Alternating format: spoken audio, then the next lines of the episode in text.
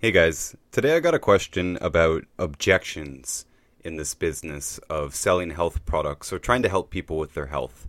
The question is What were some of the most challenging objections you had to answer when starting out? So I went a little bit long on that answer on Instagram, and I'm actually going to include that at the end of this podcast. And it may repeat itself, but I wanted to go a little bit more into this because a lot of this centers on the price myth and I'm taking this from the book Sell or Be Sold, Chapter 6 The Price Myth by Grant Cardone. A lot of people don't like Grant Cardone, and I think that's unfortunate because it prevents them from looking at this book, Sell or Be Sold, and taking this concept to the bottom of your heart. It's not the price. A lot of times, people that are asking me about objections actually haven't encountered that many objections. A lot of it is just fear of objections. So understand that most objections will come down to the cost of doing them versus the value of doing it or the perceived value of doing it. This means that most times, if a person gives an objection, they are trying to change the value to price ratio or they don't understand the value to price ratio. Let's say it's a house. The house is for sale for $200,000 you like the house, but you don't like it at $200,000. You think there's less value for the price, so you're changing the equation. In this case, to you, the value is the same. You like the house for what it is, you just think it's overpriced. So the price part of the ratio, you are attempting to change in your negotiation. You want to pay $150,000. That's what you think the value is. When we talk about supplements, it's not so simple. Usually, if there is a real objection, it's because they don't believe or understand the value of the product or the diet or whatever it is. Going gluten free, if they have an objection to it, usually the objection is just a front, like my doctor says that if you're not celiac, then you don't have to avoid gluten. That's the wall, but behind the wall is the belief that doing the thing won't make that big of a difference if they believed it would make all the difference in the world and that it wasn't just a joke like the South Park episode about gluten, which I think actually, you know, kind of made a brilliant point when they flipped the food pyramid upside down at the end. Uh, really good. But if they see it as a joke, if they see it as just something trendy or that won't in fact help them that much, then they're not seeing very much value for the cost of them doing it. And it is a big cost. They have to throw things out in their cupboard. They have to refuse certain foods when they're eating at their friends and families' houses, at restaurants. It's a big lifestyle adaptation. And if they don't believe it's going to make all the difference, then they won't do it. Now, in the case of gluten, there's many things they could have heard out there. You know, now it's quite popular. Probably everyone has a friend or a family member that has gone gluten free and has talked about the benefits. Just like, you know, probably everybody knows somebody who's quit smoking, right? And and so they can empathize with that experience. Uh, gluten free is popular enough where it's out there. You probably know someone who's gluten free, and that person probably says they feel great. So having them trust you on that isn't such a big deal if, huge if here, if they've been given any confidence in you to begin with. Now, in our case with longevity, most of our confidence is based on Dr. Wallach. So most people's initial exposure to this, and I'm not talking about you bringing it up, I'm talking about them really being exposed to the information. Usually it's by Dr. Wallach. So by proxy, if you are representing him, which you are, even if you're not selling the products, you are representing his message. If they have any confidence in Dr. Wallach, hopefully they're translating that onto you because you're now the one saying, Yeah, I will help you make sense of this and I'll help you get started and I'll give you the simplest things that will make the biggest difference right away. And I'll continue helping you and so on. So, my point here is that the value is so truly high on what we do that cost isn't much of a factor. And I wanted to hover and focus on cost here because I said some things on the story that I feel maybe either misinterpreted or not taken fully to heart. I've said many times that I was extremely poor when I started this. My quick way of describing it is that I was homeless. You know, sometimes I say we were living in a car. That's Chef Norman and I, who we now own a house together, by the way. But that's actually not even that true. We did have a car, but it was a Honda Civic, so Two guys over six foot tall can't really sleep in it, so it didn't help that much. And we actually blew the motor on that car before we were even officially homeless and had lost the apartment that we had. But I say these things to illustrate that I understand poverty.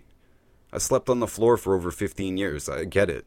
I've been on welfare. In fact, when I started these products, I hadn't even gotten welfare. I hadn't even gotten to that stage of poorness yet.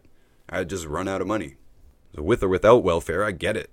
And in this business, we do deal with a lot of people who are on disability. We're in the health business. Of course, we run into people on disability. We also have tons of customers who are still on disability. They're old, you know, or they're retired. They're on Social Security. They are on limited budgets. I totally understand. But with that ratio thing and the price myth, you need to understand that the value part of our equation is so high that it obscures all the costs involved, including the effort required to go gluten free and stay gluten free, and just the general effort that you need to put in to be healthy in this world. You gotta avoid a lot of foods, not just the stuff that's on our list. It's worth the cost because the value is so high. Now, the person who asked this question, I know he's a young man, and I don't remember his story, his health story personally. But most young guys who come to us and get into this, some of them do do it straight up per, for prevention. They're just into health. They take care of themselves. They're in great shape. They think it's a super smart idea to take the vitamins and minerals because they've heard our message and it makes sense to them. But that's a very small minority.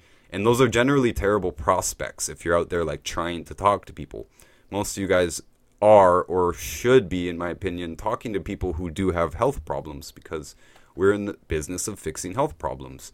I'm in this business because I was born in pain. I said that I was poor. I understand money pain, but I was born and raised in pain. So a lot of these young guys that come to us, they weren't born and raised in pain, whereas most of the people in this business were in serious pain or did have a serious disease. And that's why we have such an easy time with this value proposition and with the price myth. You know, price is out the window to us. I don't have that much sympathy for price, mainly because we're not asking for that much. Compared to the costs of other things in, in life, you know, house, car, food, travel, and so on, but also compared to regular health stuff. You know, I grew up with back pain, neck pain, all that stuff. So creams and compresses and chiropractors, all this stuff gets expensive. And now I'm hooked on A535 or or the icy hot back patches, you know, that adds up. And it doesn't fix the problem. Still in the pain, it just helps it a little bit. Sickness is very costly. Not just in the things that you need to buy when you're sick, but also in the lack of energy, the lack of motivation. For me, much of my life, I physically couldn't do what I wanted to do. So not only in business it slowed me down, it slowed me down in life. I feel like I had the first 25 years stolen from me. I'm saying this because if you came to us with IBS, for example, or acne, or you know, IBS is terrible. It's uncomfortable, it's embarrassing, and more. But it's not diabetes, it's not morbid obesity, it's not crippling arthritis, right? I could consider myself disabled growing up. You know, I literally couldn't participate in life. The guy who got me in had crippling arthritis and had become a full blown raging alcoholic to cope with the pain. So, when those types of problems are fixed, those people tend to not really consider the cost. And again, people, when they are sick, they do tend to go to great lengths to try and get rid of it, even if it's something as ignorant as coping with drugs or alcohol. They're still doing it consciously in an attempt to dull their pain. People go to great lengths to dull their pain. People spend tons of money. People do radical procedures. People do medical tourism. They do extreme drugs and chemotherapy and etc. They are willing to pay the cost to get out of pain. So if it sounds cold to like take money from an old lady, you need to understand that we are giving that old lady something so amazing. We are possibly giving her health back. You know, that old lady might dance on the table in a few months. Seriously, this is actually the type of thing that happens. People come back with tears in their eyes and hug us. So if you haven't been in this business that long, understand the severity of it. Understand the value that those of us who do need it most understand the value that we get from it. Cost doesn't matter at that point. So the, the value on the one side of the equation and the cost on the other side of the equation The value just completely obscures the cost once people understand the value. And the thing is, they might not understand it at first. In fact, they probably truly can never understand it unless they try it. So that's why it comes back to the proposition. Because getting them started is the most important thing. There is no benefit unless they get started. This goes back to the price myth. The myth is that the thing costs too much or that the person doesn't have the money. And it's a myth because people will get the money for what they need almost inevitably. On the opposite side of the coin, however much money you make will most likely match the amount that you spend. Meaning, people, if they make $10 an hour or $20 an hour, if they make 20000 a year or 100000 a year, they tend to spend all of it or more. This is poor people, middle class people, not rich people, because rich people know how to handle their money. Middle class and poor people tend to spend all of their money or spend more than they have, which is called living beyond your means, right? This is the classic houses mortgaged, cars financed, uh, you're using credit cards to buy groceries and so on. You know, everything's on debt. That's living beyond your means. Hopefully, that's not you, but it, it doesn't matter what financial situation you're in because the health is a different conversation. It's a different thing, whether you're poor or middle class or rich a health problem is a health problem, and the solution is the same for everybody. We do have more expensive products, and a person with more money can get more and do more. That's true, but everybody can start with the same things, which are very reasonable. Again, we're we're not selling cars here, but think about cars. Poor people buy cars. Poor people buy dirt bikes. Poor people buy ATVs. Me, I was very poor. I bought cigarettes. I bought weed. I bought stuff. You know, poor people buy stuff. They're poor because they spend all their money and because they don't make enough money. But even one of my favorite books, The Wealthy Barber, I love to point this out. On any budget, on any income, you can earn more. People don't do these things, and that's why they're poor. You need to understand this too. If somebody says to you, you know, I'm poor, I don't have the money for these nutrients, well, I talked about in the story, you know, there are free things that we offer. Doing the food stuff is free. Our help is free, and we're here to help you forever. That's super, super, super valuable. You know, the fact that you get a health coach for free. We make a small commission, a very, very small commission compared to selling the car, for example, but very small commission to help you forever. That's our that's our promise. In fact, that's the only thing I can actually truly promise. I promise that I will stay there with you. I can't promise a health uh, result, but I can say that I'm really confident. You know, I can say that it's very likely and stuff like this, but I can only promise to really be there for you. Anyway, someone says, I'm poor, I don't have any money. Okay, well, everybody eats somehow, right? Everybody can make choices on what they eat. A homeless person can be gluten free if they want to. I know because I did it. If they really want to get out of pain, and by the way, a small fraction of people actually don't want to get out of pain. There are a small fraction of people who, maybe consciously, maybe not, like being in pain, like the attention, like that they don't have to work, like that they continue getting a disability check. I am not joking. I have had cases where people said, if I got rid of my diabetes, then I would no longer get a disability check, then I would have to go back to work, and I don't want to. Believe it or not, some people don't want to get rid of their health concerns. They don't think it's that big of a deal, or whatever. Small fraction, but it's there. But if they actually want to do something about it, there are many free things that you can do and we do understand that they're expensive.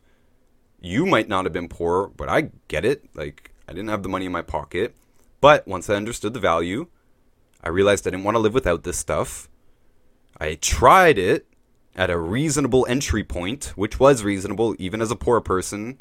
Only cost me 65 bucks for my first product. That's a reasonable entry. And then I found ways to get the money, like people almost always do, including poor people. And again, coming from a person who was poor, I grew up around poor people, I know poor people. And I know that they will make plenty of excuses in their own life for not doing better, for not doing smart things with their money.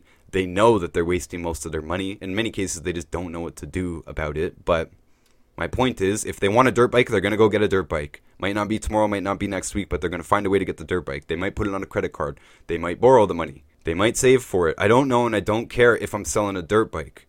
I hope that makes sense too. Your job is to deliver the value proposition. People don't know this. We are the army of the informed that Dr. Wallach intended to create when he started this company. This is why he started it as a network marketing company.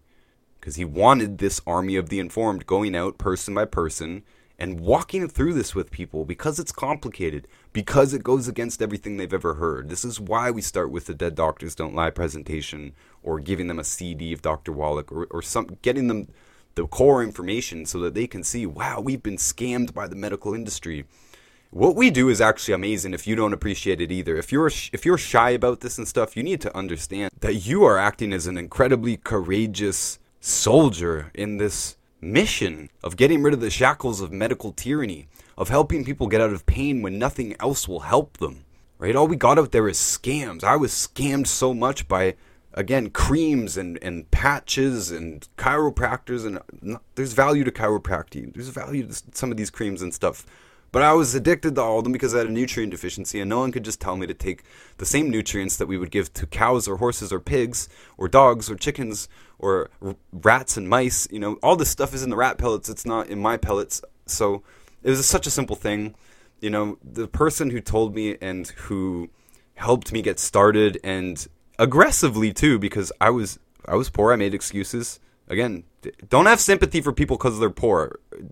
Not just automatically, right? Just just hold on to that thought. Don't automatically look down on someone because they're poor most poor people are poor because of their own stupid choices.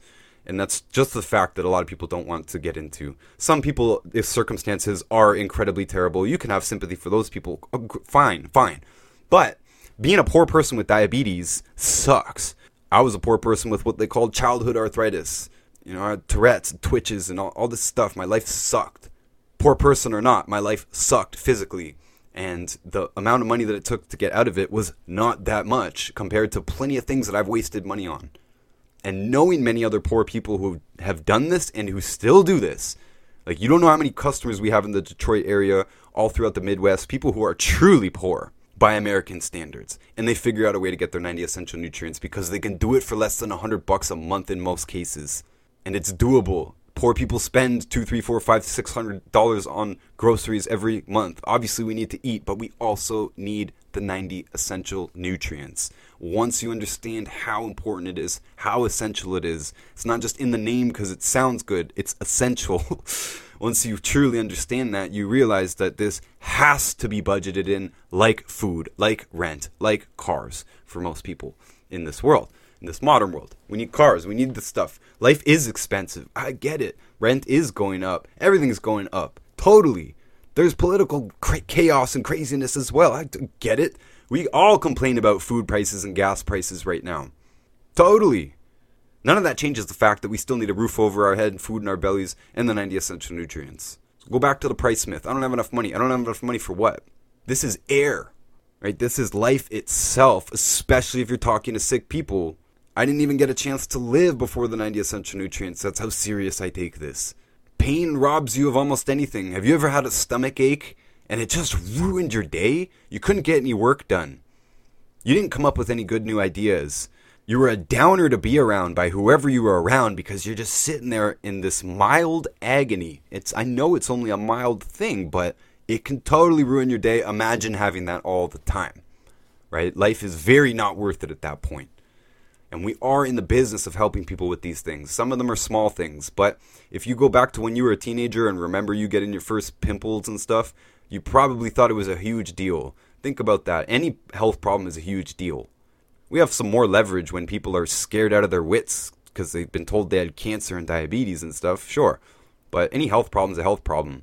Stubbing your toe, to me, like the pain level is almost the same as like breaking the toe. It's this like pain is pain you know, you don't need to weigh one level of pain over the other pain, but if you have anybody in pain, poor person, middle class person, rich person, again, the price is not what we are talking about. The price is part of the value proposition, but it's only part of it. This is not charity. We're not asking people to just give us $50 or $100 or $500. They're buying something they need. They're buying something that we provide that nobody else does. Nobody even tries to say we have all 90 essential nutrients in optimal proportions for body weight. Nobody does that. Nobody. That's real, right? We are offering something unique, and all of this only matters if they actually believe any of it. Even again, they don't need to be full blown believers. And I, I even say sometimes you don't even have to believe it. What you need to do is try it and see.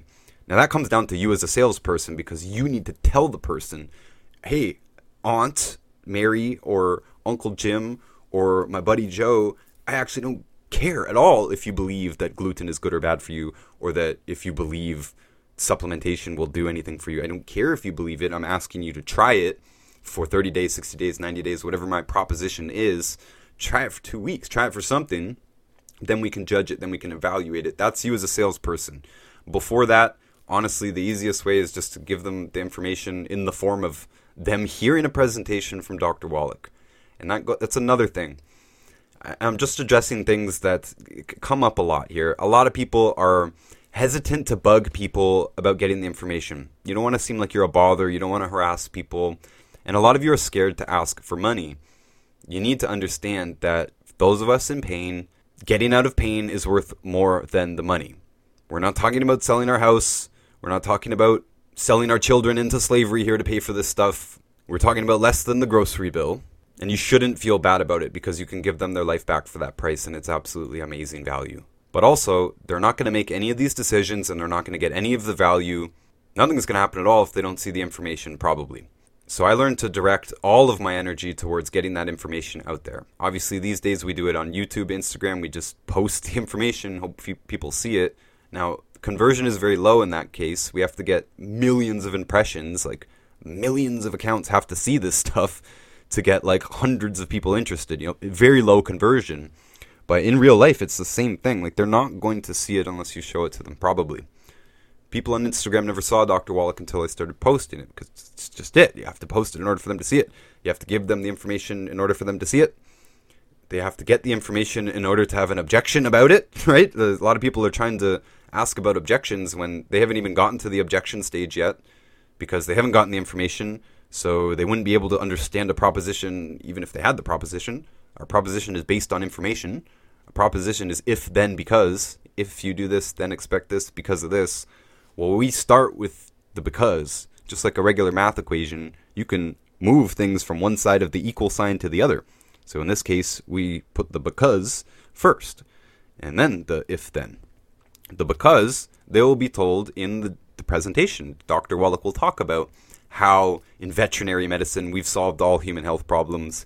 He'll talk about evidence showing that nutrients do have value actually in scientific studies and stuff like that too. He'll show all, all kinds of this stuff that break down all the general myths that you don't have to do. You know, if people have confidence in their doctor, probably the best way to get them away from that is to show them Dead Doctors Don't Lie or show them Dr. Wallach one of his presentations. Because if the person still believes in their doctor after watching Dr. Wallach, you're probably not going to be able to convince them. So you know, I'm just saying that don't be afraid to push people to see the information because people will make excuses. This is why I said kind of don't look down on poor people right away. People make all kinds of excuses. I resisted it. My friend brought this to me at first. He said, "Hey, look into Dr. Wallach." I totally blew it off. Totally blew it off because he didn't give me a value proposition in it.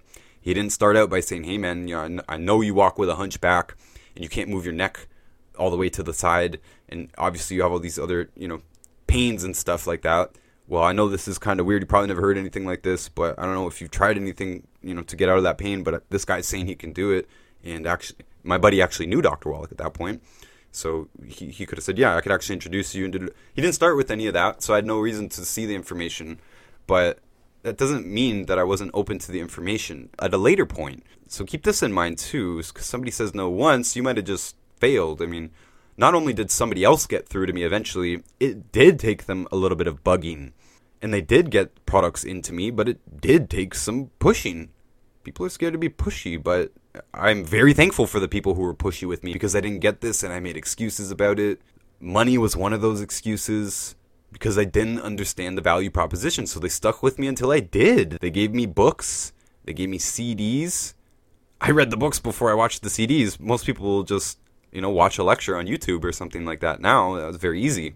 I was stubborn. It took me multiple books. It took me multiple events. We went to literal events, and I still didn't get it until I finally did. And at that point, I always bought the products every single month. I never missed a single month since that point, since I understood it. But that was well over a year, probably two years since my first exposure. But those people in my life, they were willing to bug me. They were willing to be a little bit uncomfortable. They were willing to bother me because they knew that I was in pain. They understood that this could help me more than I understood it. So, the price myth this is again, I was poor. One way you could look at it is these people were trying to get money out of a poor guy like me, taking advantage of me. Right? That's the really negative way to look at it. But another way is for them to say, I don't care whether you're poor or not, Mr. Human Being, you're in pain, and this will get you out of pain. And if you don't believe it, I'm going to keep trying to get you to believe it. I'm going to keep exposing you to this information. I'm going to bring you to events if I have to do it. I'm going to buy you the book if I have to do it. But once you get that information, hopefully you understand how important this is, or at least you have enough confidence to try it, and you can hedge your bets that if we try it when I tried it, you get a result. For me, it was life changing. For many people, it is life changing. For most people, it is life changing when it's done properly. So, this is a fairly long process, but don't get hung up on the myth of the price. Don't get hung up on objection. And this whole conversation here started from a question about objections. And you notice I haven't even addressed that. Why? Because when I first started talking to people about this, I didn't encounter that many objections. Some, but I understood the value. And so I didn't care about the price. I didn't care if the person was poor or rich or middle class or anything. I didn't care because it doesn't matter and it's not actually my business. If I'm selling cars or groceries or anything you can name, it's not my business how the person gets the money. And if they're poor, it's also not supposed to be my concern. I am not their accountant. I'm not their financial advisor. I'm trying to talk to them about health at this moment. Maybe we could talk about finances. Maybe I could help them with their finances if I know something about finances. If you're a financial advisor, you have money, you know the secrets to gold and all that stuff. sure. But the conversation you're having is about health. It's not about money. And I said in the story that like poor people can come back with money. You know, poor people can get a credit card or use their credit card or ask one of their family members for a loan and it's not your business. Because if they really want to get out of pain, they will ask their family or they'll go under their bed and get the money they've been squirreling away for 60 years. I have no idea and I don't care, right? My job is to communicate the value the best I can, to communicate the value proposition the best I can, to handle any other questions, to handle any other concerns, their objections, to answer them as honestly and thoroughly as I can. And that is it. That's my business. So I'm, I'm there to help them make a decision, to inform them as best I can on what they need to know to make that decision. And then at the end of that, sure, yeah, I can take the money too. Like I can do the transaction, I can fulfill the order for them, and I can check up with them later and all, all that stuff, follow up.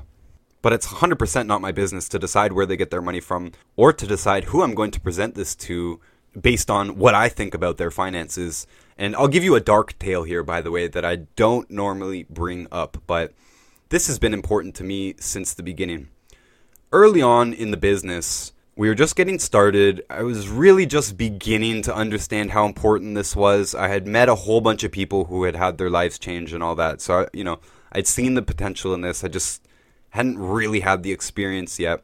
And one day we were driving, and my girlfriend at the time, who was in the car, asked if it would be a good idea to reach out to my brother, my brother Dean, about this and he didn't have any outright like diseases, but I already knew at that point that he would have had health problems. His cheeks were all puffy, which I know is gluten intolerance. I know he eats a lot of gluten. That one thing alone probably could have changed his life. Now, there's two ways to think about this before we've even talked to him, right? One is to say, uh, he'll probably never buy this anyways. You know, the guy lives off of bread, and you know, he's probably just never going to give off give up breads if you make this decision for him, he can't make the decision at all, right? You know, if he doesn't have the information or your opinion at all, he can't use that in what he does in his life. Maybe he doesn't change his ways, but he can't possibly do it unless you kind of provoke this, right? Unless you give him the information, unless you tell him, hey man, I think you should go gluten free. I think it will help you out a lot. Cheeks are looking puffy, you're looking a bit overweight. I think uh, this will benefit you. Again, if without that opinion or information, he can't base a decision on it. You know, he maybe stumbles upon it, but we're not leaving things to chance here. The second way to look at it is to say that, okay, my brother was poor. Well, so was I. I was poor. So, you know, those two things are going to prevent us from bringing that up to him. Meanwhile, those two things have nothing to do with whether or not he should do the thing. In this case, I'm only talking about gluten free here. I think it would have benefited him big time to go gluten free. And I do think he would have been resistant to it, but that doesn't mean that I couldn't have given him more information. I couldn't have talked with him about it. I couldn't have given him a bet or a proposal, been like, well, why don't you just try it for two weeks or a month and see what happens? I bet you'll feel better. I, I, I couldn't have given him any proposition like that or challenge like that if I didn't talk to him about it in the first place. And in this case, we didn't talk to him. I let myself be convinced that because he's poor and struggling, so called, and because he's stubborn, and because it would be difficult to convince him of this, that I shouldn't even try. Now, the reason I don't bring this up very often is because my brother died that summer. He was found dead on his bathroom floor at 25 years old. Had just turned 25.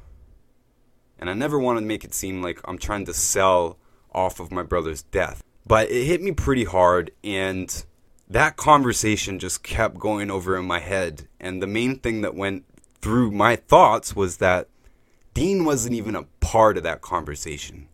You know, we never even tried to tell him. Why am I saying all this? Because a lot of you guys aren't even getting to objections because you're not talking to people sincerely about these things, probably in fear of objections or fear that they can't afford it.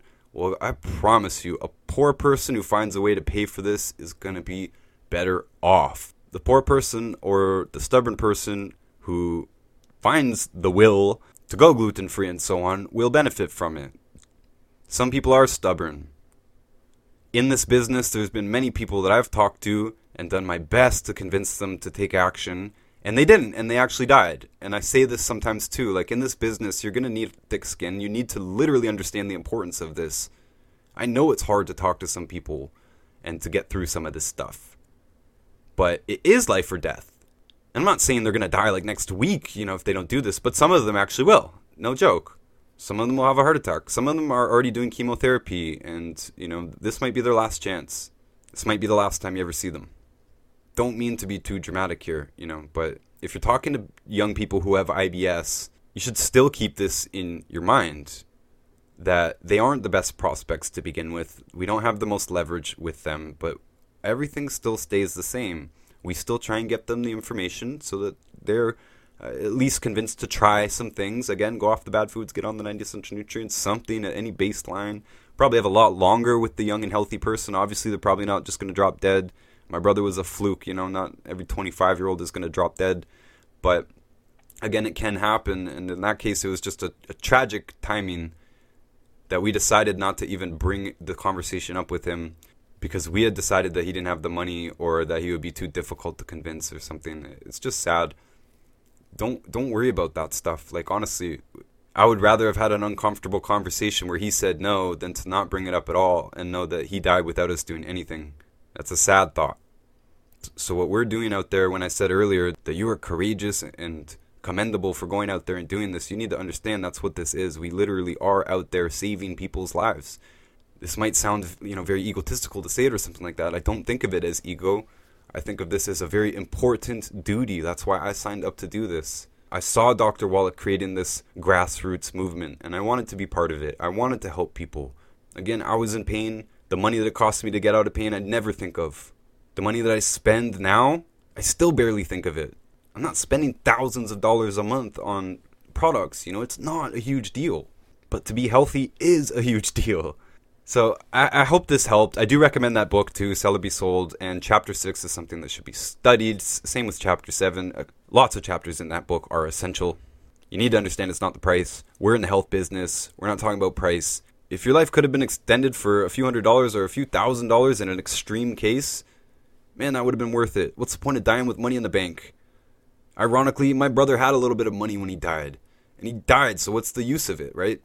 You don't have to talk to your customers this way, but you need to keep it in mind that when it comes to selling products, People want the product more than they want the money. Money is not sacred. People like spending money as well. People wish they could spend more money.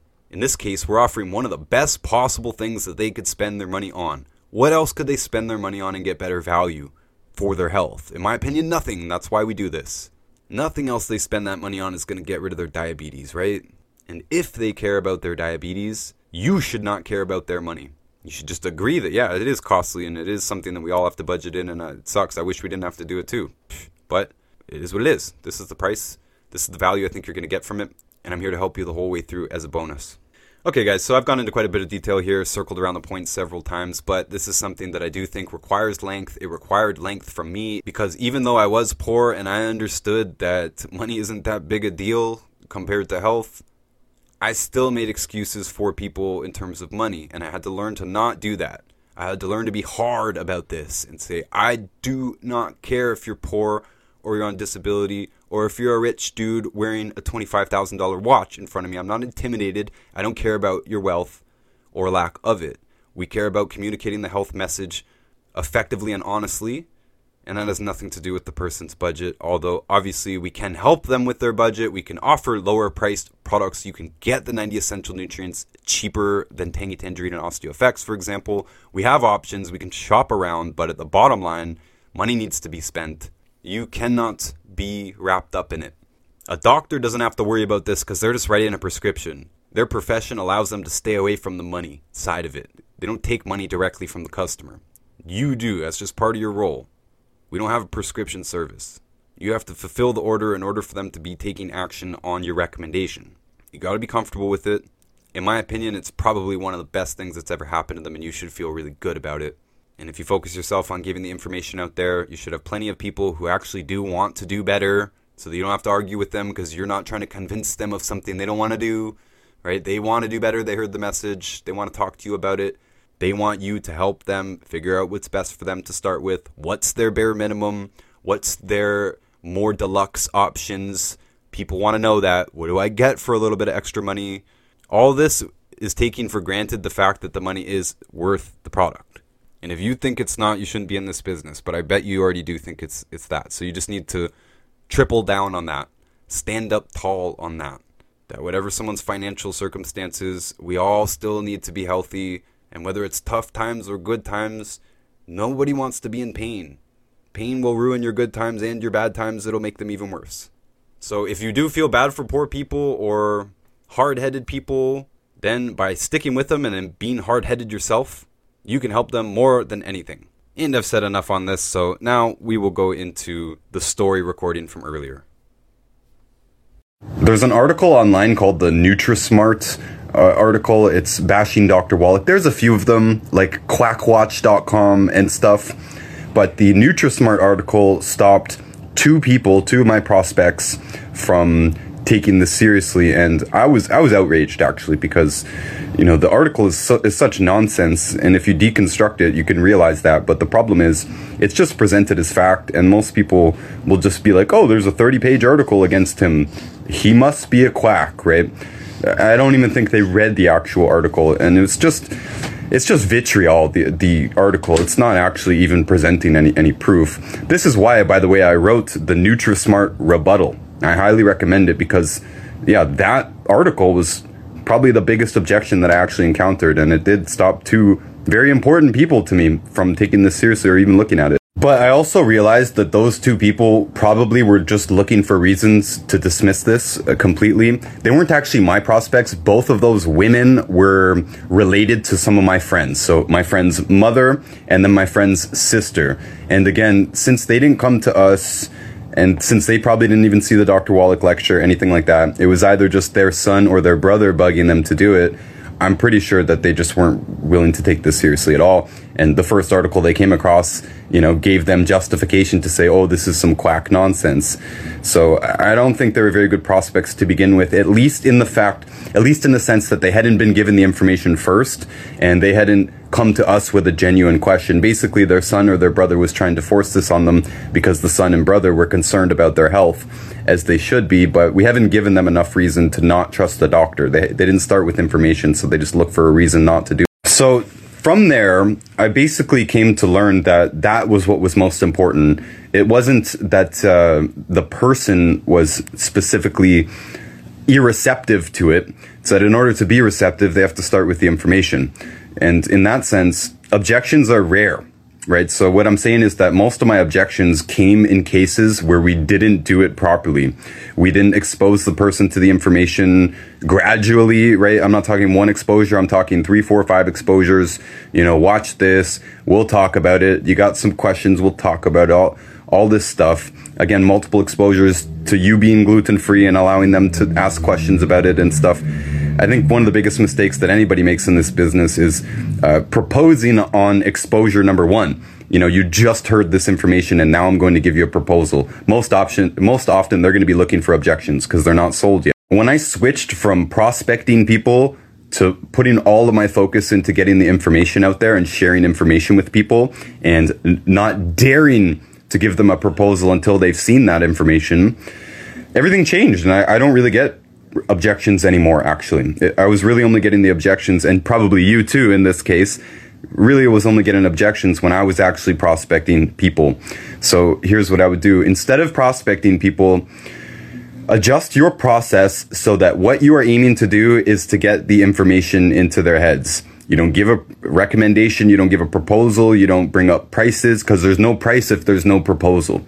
There's no proposal until they get the information and they're genuinely interested. Some people might just watch the video just because, and you can tell if they don't have any questions about it, either they didn't watch it or they're not interested. And you need to focus more on information before you jump in with a proposal. And for the main things that we're recommending, I'm going to say the hardest uh, to comprehend for the average person is to go gluten free and to spend 100 to $200 or $300 a month on products. Th- those two things uh, are very, very big for people. But here's the thing even with young people, and this guy that's asking, you know, he's also a young Canadian man, very similar situation to what I was in. And when you realize that people will do almost anything they set their mind to, I think you will learn to disregard most objections. For example, one of your friends might say, This is too expensive. And literally 15 minutes later, you might hear your same friend talk about possibly buying a new vehicle, taking a vacation or doing something else that costs a lot more than the products you're recommending. So you know it's not price. You know that people, especially where you live, it's a high end place, they're going to get whatever they actually want. They're going to put their minds to it and they're going to get it. So think about it that way. People will go gluten free if they want to. People will spend money on products if they want to. So if you want to force them into doing it, you're just working backwards. You get them the information until they want to do it really. Some people are going to see the information and they're still going to say, you know what, I'm just going to go get the knee surgery. You're not going to be able to sell every single person. A professional baseball player doesn't hit every ball they swing at, right? You, you can get a good average in here by focusing on the information. Why? Again, because most objections are irrelevant. Objections are mostly just excuses for people not to take action. But if they're already interested, they're looking for ways to do it, right? They're not going to say, I can't afford this. They're going to say, How can I afford this? How can I fit this in the budget? And then you can help them with that rather than dealing with an objection. Again, the objection is probably just because they're not fully buying it yet, they're not sold yet. Another way to look at an objection is to think of it as a value challenge. They're not convinced of the value yet they're not convinced that doing this program will work. Maybe they're not convinced that you will help them. Probably not. It's probably just like a cost, right? You wouldn't argue cost if you knew for sure that this was going to prevent your surgery. You'd be like, you know, 500 bucks to not get a surgery, pretty good deal, right? So anybody rationally, if they truly actually believe this, then the cost objection doesn't even make sense. You guys know I was so poor when I started this. We found a way to get the money every month. Poor people will find a way to get the money every month. People on disability will find a way to get the money if they really want it. And again, this is true for almost anything. Poor people will buy weed, cigarettes, alcohol, dirt bikes, whatever they want. They will find a way to do it. Human beings are absolutely incredible. Now, if you do encounter a genuine objection, you can handle that fairly easily with acceptance, acceptance and agreement. For example, maybe you're prospecting a truck driver and they say, you know what, I'm on the road a lot. It's probably going to be real difficult, if not impossible, to be gluten free. So you might be able to get into an argument by saying, no, actually, it's not that difficult. Instead, you want to agree. Hey, I, I agree. I spent lots of time on the road myself. I know it can be very challenging to eat on the road, but with a little bit of effort, we can avoid these bad foods, especially the gluten, the most important one. We can do it on the road, etc. Agreement. You agree. Yes, it is difficult. Yes, it is expensive, but it is worth it, right? It's expensive, but so is pain. Dr. Wallach says death is very expensive, and, and, I want you to keep that in mind too. Again, you're young getting into this, but you must know that this is a life or death business, and the opposite of what we're proposing is very expensive indeed. So I've been thinking back here over the last few minutes, and honestly, I don't remember that many objections. That wasn't the difficult part of the business. The difficult part was getting enough prospects because once you run through your friends and family and your Facebook contents contacts, now you have to go out and meet new people. That was very difficult for me, living in a small town, moving around all the time, not establishing roots, you know, in places. So yeah, having to go to go out to meet people that was very difficult. Getting the getting the prospect list was very difficult. But once you've identified a problem in anybody especially an older person who was always my primary target i never started targeting 20 year olds other than my friends you know. I'd be out there looking for people with a limp and people with a hunchback at the grocery store. Literally i would prospect most people at the grocery store say hey i can help you if you want i got this video you can check it out. Call me if you watch it. Not everybody would, would watch it but some would so yeah, definitely the main challenge was to get information into the brains of more people. That, that was the primary challenge. It always was. And once they've actually watched it, which again, not everyone does, sometimes you need to bug people. Hey, Uncle Jim, did you watch that video? Why not, man? You got thrombosis. I'm trying to help you with this, but you need this information or you're not going to listen to me. So yeah, you might have to bug them to, to watch it, but getting more prospects was the difficult thing, getting more information into more people's heads.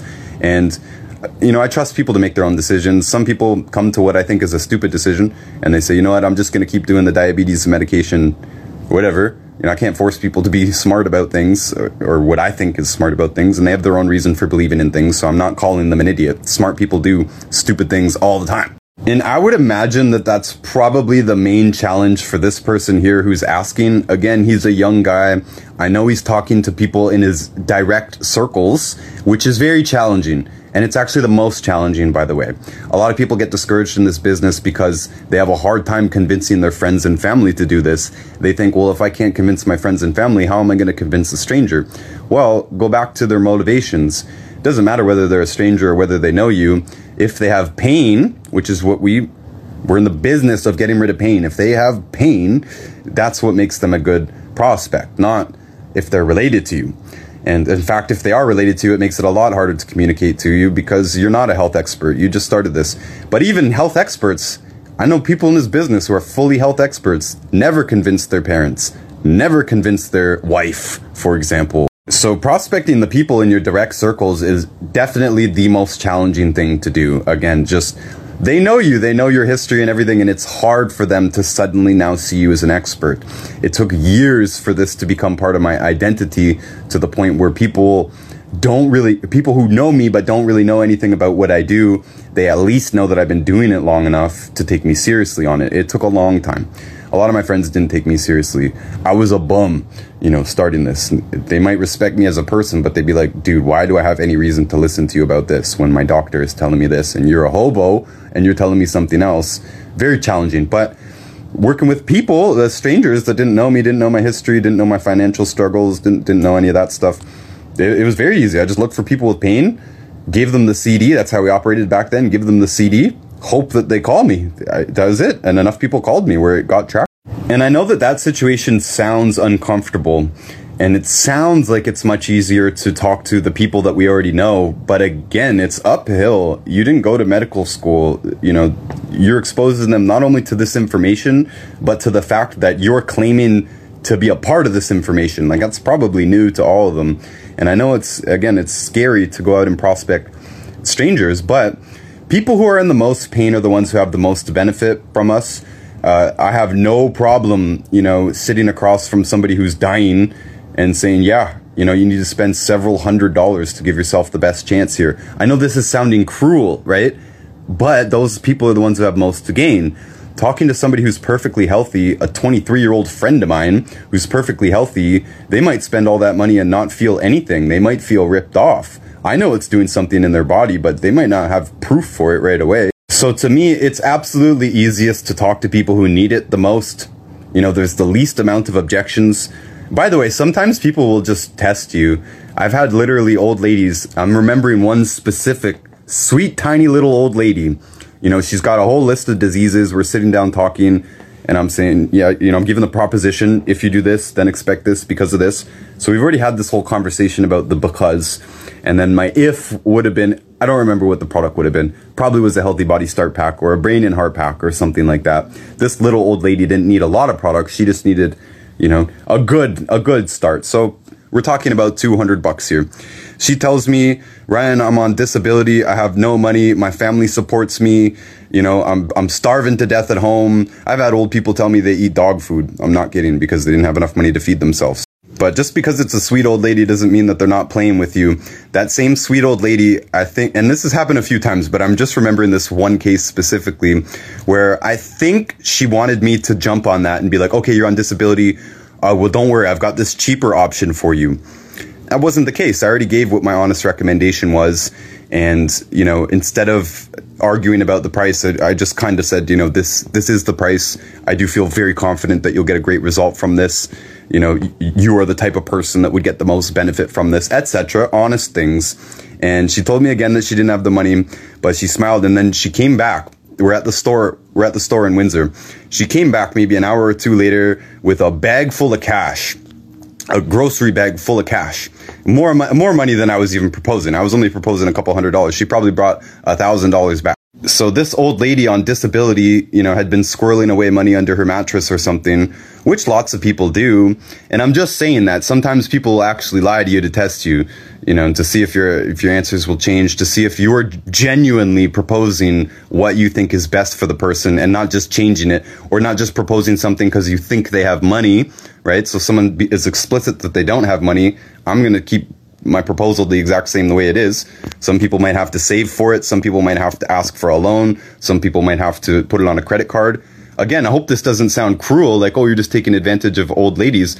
No, sweet old ladies are our best customers. They're the ones that we can help the most. And I can't do this for free. What are we, what are we talking about here? You know, they need a, if they need a car, I can sell them the, the, a cheap car, but I can't sell them no car. They still need something to do the job, right? And that's what we have. We have something to do the job. I'm going into detail about this, number one, because we have the time, but number two, because people will say all kinds of things that just aren't true. And again, people, practically anyone, will summon the will and the power and the energy to get the money to get what they need. The problem with most people is they just don't set their goals high enough, right? If you don't try to be a millionaire, you're not going to be a millionaire. But again, people will get the money sounds bad, but like if somebody wants a, a bike, they'll they'll get it. If somebody wants weed, they'll get it. If somebody really wants to pay their rent, they will get it. People will tell you I'm poor. People will tell you I, I'm on disability. Well, people on disability are the ones that we can help the most. I was on disability. I under I understand. You know, I've gotten welfare. I understand. I get it. It's not a lot of money, but being in pain isn't worth it. Is the bottom line. And if people actually realize that, they will find a way to make it happen, just like I did, just like you did. So if you get any objection, circle back to the value proposition. In our value proposition, by the way, are free things. Remember, even if money was truly a problem, somebody said, look, I literally don't have any money right now. Me, I don't have a credit card. I remember a guy telling me, put it on a credit card. I don't have a credit card to put it in. I actually have to go and get the money and come back, and it's not going to be today. It's going to be next week. So I'm okay with that. You know, a, a prospect, no problem. You don't have the money. Many of the things on our list are free and you continue to get me, right? They continue to get you. You're helping them. That's part of the deal. That's part of the if then because. So even if they don't have the money to get started on the products right away, that's fine. We can start with the free things right away. I'm circling back around to what to do, the proposal and the value. It's fine. We can start the free things today. Absolutely. You can keep me updated. Make sure you do the salt flush. That's free. We'll talk next week, whatever it is. Anything that is an objection, circle back to the value proposition. My doctor says that uh, unless you're a celiac, you don't have to avoid gluten. Hey, I agree. I understand. We hear this all the time. But the thing is, we are telling you that you'll get results if you do this. If you do this, then you should get results. Doesn't matter what the doctor says. Doesn't even matter what I actually say. Try it and see. Try it and see. That's the proposition. If you do this, you have to do it, not argue with it. not theori- uh, have theories about it, not bring up somebody else's opinion on it. If you do this, then you should expect this. Hopefully, you're not promising the entire world and you have a realistic proposition because I can sweep any objection away by going back to the proposition. I don't care what the doctor thinks.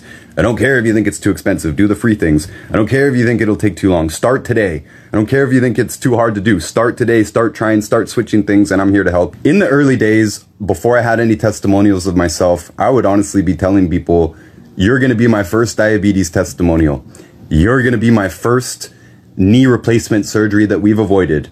I'm confident in it. You know, we I just showed them the information da, da, da, da, da, you're going to be my first. Rather than having to pretend to be an expert and pretending to have all this experience, you can be open. You can say, look, I've just been recently introduced to this, but I absolutely believe in this. It's okay if you don't actually believe in it, but I want you to try this for this amount of time. Time is important. For this amount of time, hopefully we see a, a result. I'm here to help you the whole way through. I think this can change your life, etc. And if you are getting objections, then chances are they're just simply not convinced of the value, and that's okay. Dr. Wallach does usually a very good job about getting people confident, but not everybody is. Some people watch it and they think he's a charlatan. You might not be able to change their opinion. Again, you might not win every single one of them. You might not, you won't sell everybody. It's physically impossible. So, some objections, again, they're just going to be there to roadblock you because the person doesn't want to take action. Some of them are going to be there because they don't understand or believe the value in which you can go in and reinforce the value statement. You know, this is expensive. Well, again, not having diabetes is a much better life. Basically, it's worth it. It's worth it to do it no matter what. Yeah, circle back to the value proposition, circle back to the fact of the extra value that you give by helping them, and that's pretty much it. You should be able to get around any objection. There, there's not that many objections other than cost. My doctor said this, or I don't think I'll be able to be gluten free. You can handle all of those.